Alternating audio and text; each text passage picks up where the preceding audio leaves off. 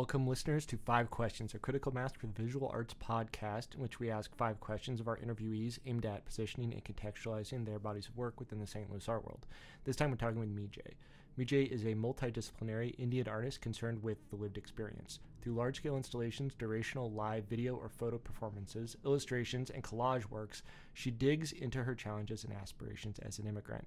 With research degrees in history and field archaeology at Jawaharlal Nehru University in New Delhi, she went on to receive her MFA degree in visual art from WashU, with solo shows and performances at the Mildred Lane Kemper Art Museum, Bruno David Gallery, Middlesex University, Craft Alliance, India Habitat Center in New Delhi. Her works have been shown in group shows in Athens, New York, London, San Jose's Museum of Quilts and Textiles, Michigan, Miami, St. Louis, Alton, Illinois, and New Delhi.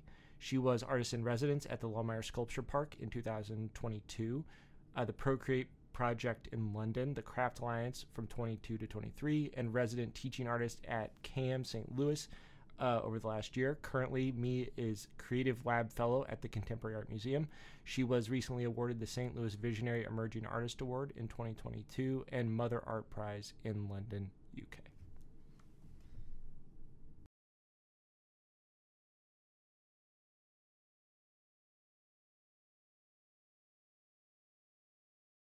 First of all, thank you for being here.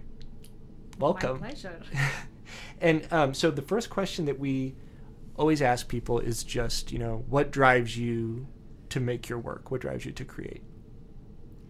It's an interesting question. I think my life itself has been the triggers for me to create works that I create. Mm-hmm.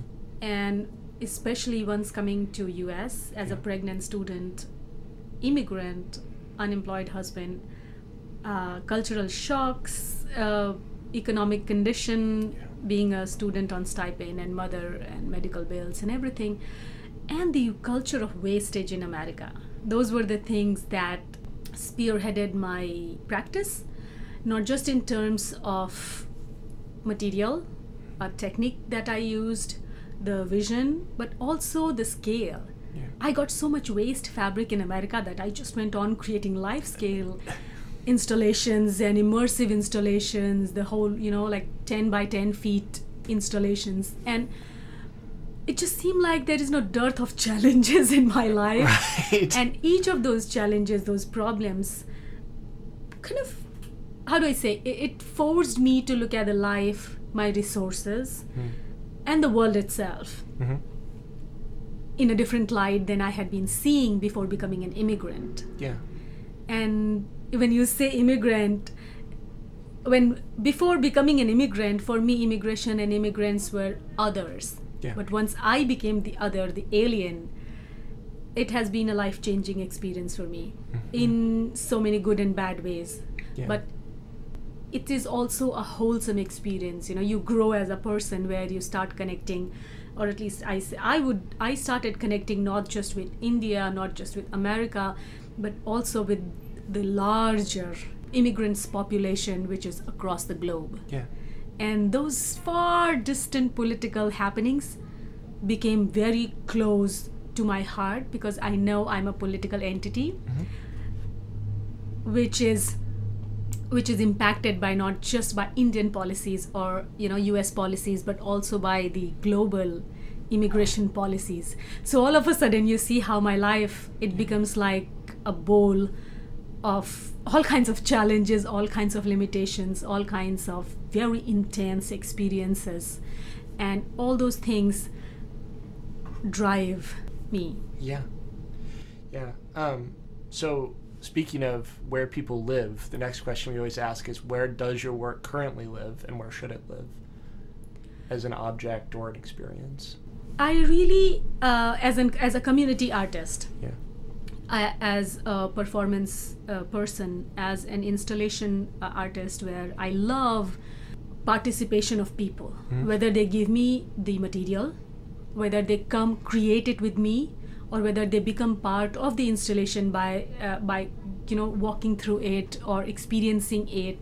So at 3 different levels, at the level of representation, creation, and participation through, you know, collaboration. I I think my work must live in places where a lot of people can come in freely. Yeah. At this point, my works are living right now in my house because I just closed one of my two-person shows at Craft Alliance. Mm-hmm. And before that, I had a solo show at Bruno David Gallery. So I, those two shows just recently closed down. But in past couple of years, I had been resident at Laumeier Sculpture Park. I had been teaching resident teaching artist at Contemporary Art Museum. I had been resident artist with Craft Alliance. Yeah. And I just joined, I'm kind of in the whole process of joining as the resident teaching artist at the Forsyth School near Skinker and Skinker Forest Park. Mm-hmm. So I think I love to create with people, for people, and I like their reaction, their engagement. And I think that's the thing that determines that my work should be in the public space. Yeah, yeah. What is something that you want for St. Louis as a place?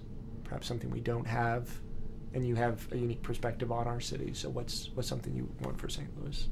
Wow, that's a very interesting question. St. Louis is a very rich, culturally, art institutions are very rich, very interesting. And I think it's a very small space where a lot of people from a different backgrounds, skill level, professions, they are pretty connected. But as an Indian, I know, me and my husband, we are very few people who are from non-engineering and medical background, which is rare from Indian community. But there are a lot of rich, yeah. From American standard, rich. Yeah, yeah. Indian community, people with wealth in St. Louis, but I don't see them engage in art. Mm. I really hope there would be some way, I don't know exactly how, but if there is any way of connecting or luring those rich families and peoples to become the patrons, yeah. It would be terrific. You won't realize how much money they have. Yeah. Yeah. But I have been to some of the homes, beautiful, enormous homes, no art in it. Mm. Like literally beyond calendar art, there is nothing. And I really hope, I think they need some sort of initiation. It is not that they don't have an eye for it, because India is so culturally rich in arts and crafts, but they really need to connect with St. Louis art scene. Mm-hmm. So they become patrons of a place they call home. Yeah. I think this is one thing I would like to see as a change. Otherwise, I love this place. I can't tell you. I have been to some places in U.S., but this is one place I really love. Yeah, and that's, it's interesting you say that, because a lot of artists will say that they don't know how to reach out to just any wealthy person in St. Louis. And they'll mention the same thing about going to any wealthy person's house where they have IKEA art hanging up on the wall, or they don't have anything. It's just a couch with nothing. Yeah, gray wall, gray couch. They drive in Teslas. They drive in they have 3 BMWs lined up in their garage, but no art. But they don't want to pay someone a few $1,000 maximum. Yeah, this is very interesting. Yeah. Because in India, our art and culture scene is so rich. Like every region has its own art and craft. Right. But for some reason, I think it is the modernity itself, or the whole market of art that has alienated art from people. Yeah. That people think it's expensive. Right. Just expensive. They have no idea what is the price. That's right. They might buy a couch sofa for $50,000 and an additional $5,000 insurance, but they won't buy a $500 artwork because they are so scared. Yeah. They have been alienated intentionally by the art market. Yeah. And I don't blame them, but I really feel there is a need to, somehow lure those people into spaces where they realize, oh no, this is, it's a good thing. Yeah. There is a one way of connecting with art and culture, basically with themselves, because art helps you understand what you like, what you love, and what are the problems. It's just one way of connecting with oneself. Right. Yeah, absolutely. What's something that you wish someone would ask you about your work that maybe you haven't been asked? How do you survive without selling? Right. Yeah. Right.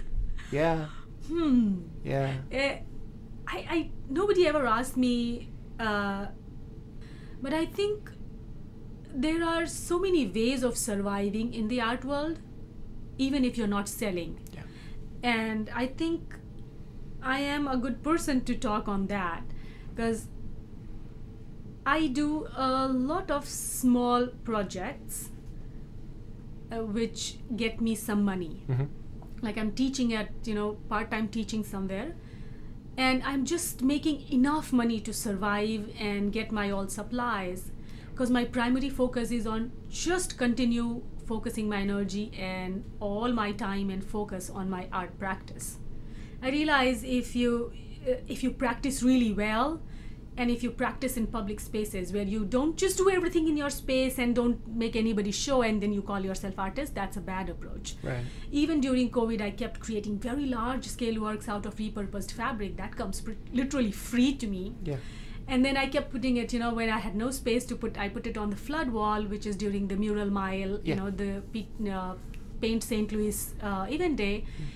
And just because I put my work in the space, a work that was about safety of children as victims of war and violence. Mm. The idea was that got me so many grants. Mm. So how to survive as an artist without selling is keep doing your work, keep putting it in the public space, and then apply for all kinds of grants. Mm-hmm. And there are hundreds. Well, I'm not eligible for 90% of them because I'm an immigrant. Mm. But as American artists, those who are green card holders or those who are residents, there are hundreds of grant opportunities. Apply for those. It just takes the life out of you to write so much about yourself and get rejection letters, but that is the only way. Yeah. You can still talk, write, and see and show your work and get paid for, get a decent amount. Sure. Get awards. It's basically a reward for what you have done. Right. And that's how I survive. I receive a lot of grants. I mean, not a lot, but moderate amount of small and mid amount grants. Mm-hmm. Based on people seeing your public work. Yeah. Yeah. And then finally, just what are you building towards? Building towards a beautiful, creative,